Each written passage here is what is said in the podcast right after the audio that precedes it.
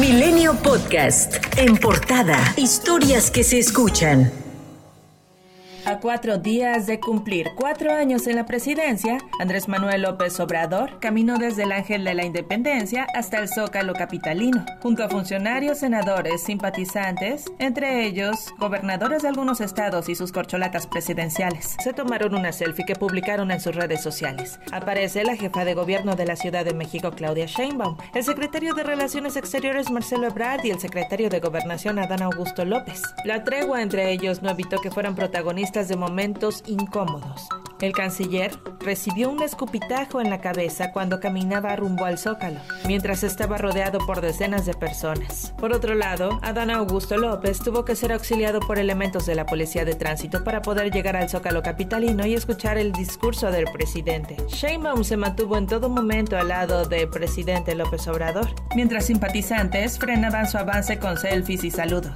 La corcholata que faltó fue el senador morenista Ricardo Monreal, quien desde hace días había anunciado que no asistiría a la marcha debido a su participación en la decimosexta reunión interparlamentaria que tendrá lugar en Madrid, España. En la manifestación colocaron pancartas en rechazo a Monreal e incluso algunos simpatizantes lo calificaron de traidor. La jefa de gobierno informó que de acuerdo con una estimación de la Secretaría de Seguridad Ciudadana Capitalina asistieron 1.2 millones de personas. El presidente destacó la gran participación por parte de jóvenes en esta marcha. Que me llamó mucho la atención y que me hizo muy feliz es que la mayoría de los que participaron en la marcha son jóvenes.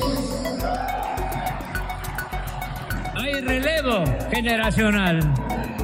En otros estados, en los que también se marchó en favor al cuarto año de gobierno de López Obrador, se registró una asistencia mínima. En Veracruz, por ejemplo, asistieron alrededor de 1.500 personas, mientras que en Mérida y Yucatán no superaron las 300, y en el centro de Oaxaca, la asistencia tampoco pasó los 300 manifestantes. Andrés Manuel López Obrador propuso denominar humanismo mexicano a su modelo de gobierno. Es uno de los oficios más nobles y de la más alta jerarquía espiritual.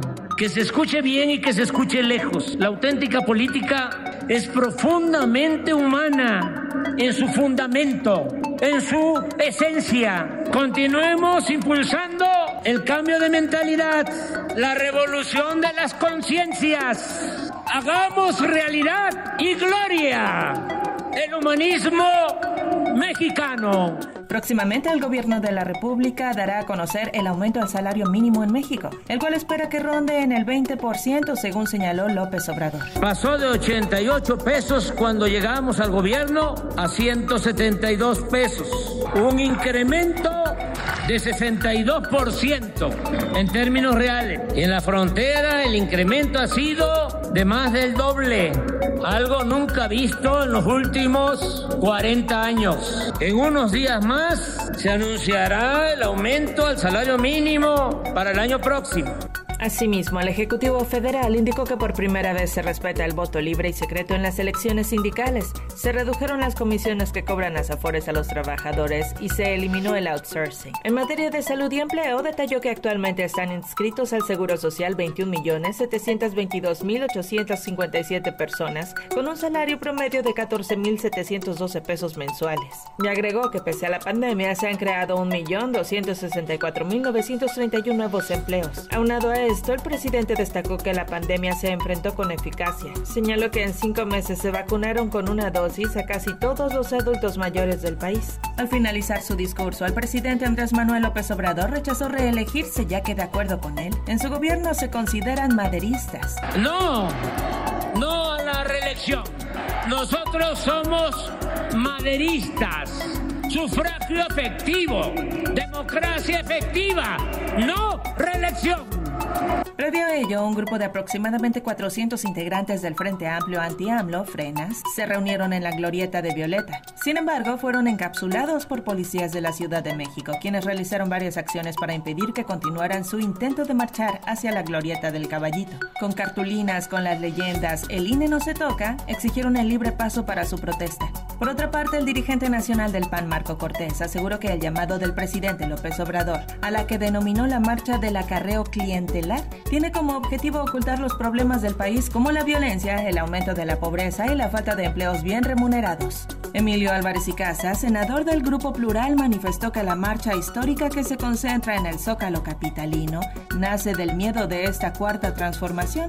El Partido de la Revolución Democrática criticó en sus redes sociales que para el acarreo sí hay recursos, sin embargo, la seguridad de los ciudadanos solo es una estrategia improvisada. El legislador priista Brasil Acosta alertó sobre la intención de la mayoría parlamentaria de Morena de aplicarle al Instituto Nacional Electoral recortes adicionales a los 4.475 millones de pesos que le redujo ya en el presupuesto 2023. Advirtió que tan pronto sea desechada la reforma constitucional en materia electoral propuesta por el Ejecutivo, la bancada morenista y sus aliados harán modificaciones a las leyes secundarias y disminuirán más el presupuesto del INE. El presidente de la Junta de Coordinación Política y líder parlamentario de Morena en la Cámara de Diputados, Ignacio Mier, confirmó la decisión de discutir y votar el próximo martes 29 de noviembre en el Pleno la reforma constitucional en materia electoral y que cada quien dijo asuma su papel frente a la historia. Seguramente ahora estarán nuevamente votando en contra de una reforma que permita la consolidación de un organismo electoral ciudadanizado,